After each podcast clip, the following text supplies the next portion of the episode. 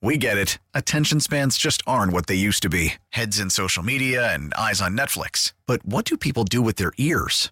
Well, for one, they're listening to audio. Americans spend 4.4 hours with audio every day. Oh, and you want the proof? Well, you just sat through this ad that's now approaching 30 seconds. What could you say to a potential customer in 30 seconds? Let Odyssey put together a media plan tailor made for your unique marketing needs. Advertise with Odyssey. Visit ads.odyssey.com. The top stories from the KCBS radio newsroom. This is the All Local. I'm Patti Reising along with Jeff Bell. Governor Gavin Newsom today warned against reopening the state too quickly as the coronavirus pandemic continues to infect and kill Californians. KCBS reporter Doug Sovern says that the governor is also appealing to every healthy Californian to step up and volunteer during this crisis. Governor Newsom will give the state a report card at his Wednesday afternoon briefing on how close we are to meeting the six criteria for easing the shelter in place orders. But he's lowering expectations by warning some local counties and protesters that are chafing at the restrictions that we are a long way from out of the woods. Deaths went up 5% yesterday. Hospitalizations went up 3.3% yesterday. ICU numbers went up 3.8% yesterday. Total number of positives went up 7.4% yesterday. Those numbers went up, they didn't go down. So I caution those, including local elected officials, that practicing physical distancing has worked to keep those numbers relatively modest in terms of growth. But he said they could go through the roof if we try to return to normal too soon. He also unveiled a new website, californiansforall.ca.gov, where you can find out where to donate blood, check in on elderly neighbors, volunteer at food banks, and take other steps to help out. Doug Sovern, KCBS. There's been an uptick in visitors trying to access Mount Diablo State Park, even though it's closed because of shelter in place orders.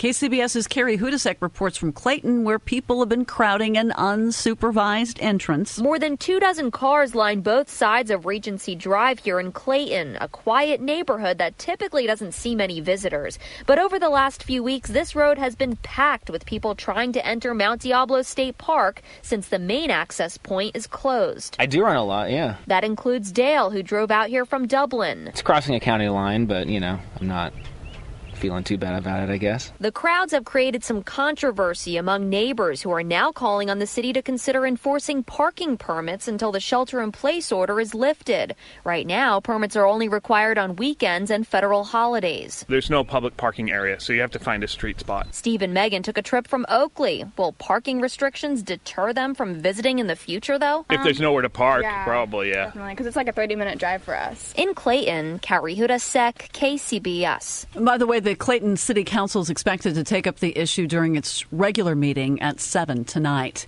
Yet another silver lining of the coronavirus crisis gas prices are dropping like a rock. KCBS's Matt Bigler talked to drivers rushing in to fill up during the shelter in place. Terry Sutton found gas selling in the East Bay for 229. Where, wow, where is that? That is the corner of Lewelling and East 14th Street, San Leandro. She's filling up often. This car takes a lot of gas, and now I can just put a couple bucks in and I can cruise for hours. the question is drive where? Many businesses are closed right now. Liz, the manager at a Sinclair station near Oakland, says while their pumps have been slow during the shelter in place, that's changing now that gas is around 250 a gallon. They're like, uh, we appreciate the gas uh, prices. Can we get some gloves? We give them gloves so they can pump the fuel, and um, they're excited about it. It's a rare bit of good news at a time when many people are out of work. For a list of the lowest gas prices in the Bay Area, tune in to the KCBS Gas Price Watch.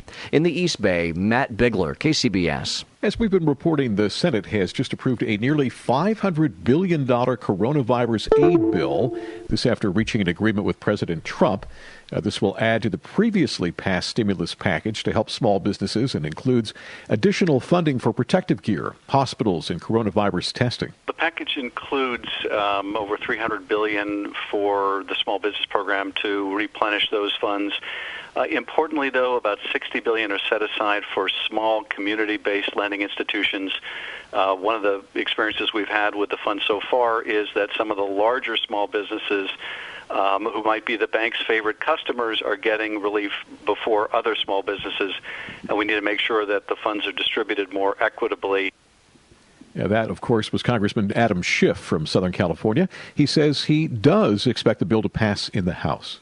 The Small Business Administration has reported it had a potential data breach last month in its website handling those disaster loan applications. The agency says the personal information of more than 7,000 business owners applying for economic injury disaster loans was potentially seen by other applicants on March 25th. The SBA says only the disaster loan program was affected, not the Paycheck Protection Program. Officials say the agency has notified impacted business owners and offered them a free year of credit monitoring. Well, immigrants locked up in Central California filed a class action lawsuit against ICE.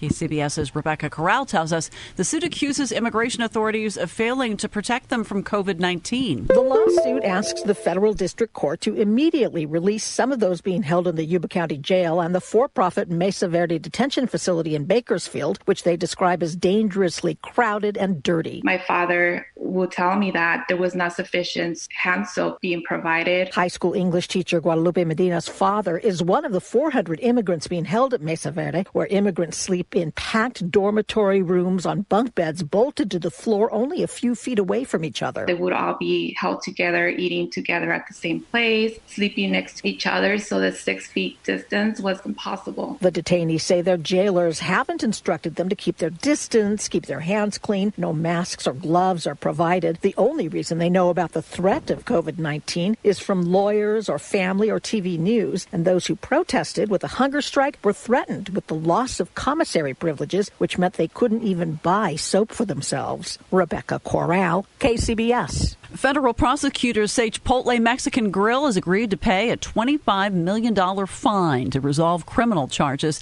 The fast food company is accused of sickening more than 1,100 people in the U.S. from 2015 to 2018. Chipotle was originally charged today in Los Angeles federal court with two counts of violating the Food, Drug, and Cosmetic Act by serving tainted foods. The charges stem from outbreaks at Chipotle restaurants in California, Massachusetts, Virginia, and Ohio.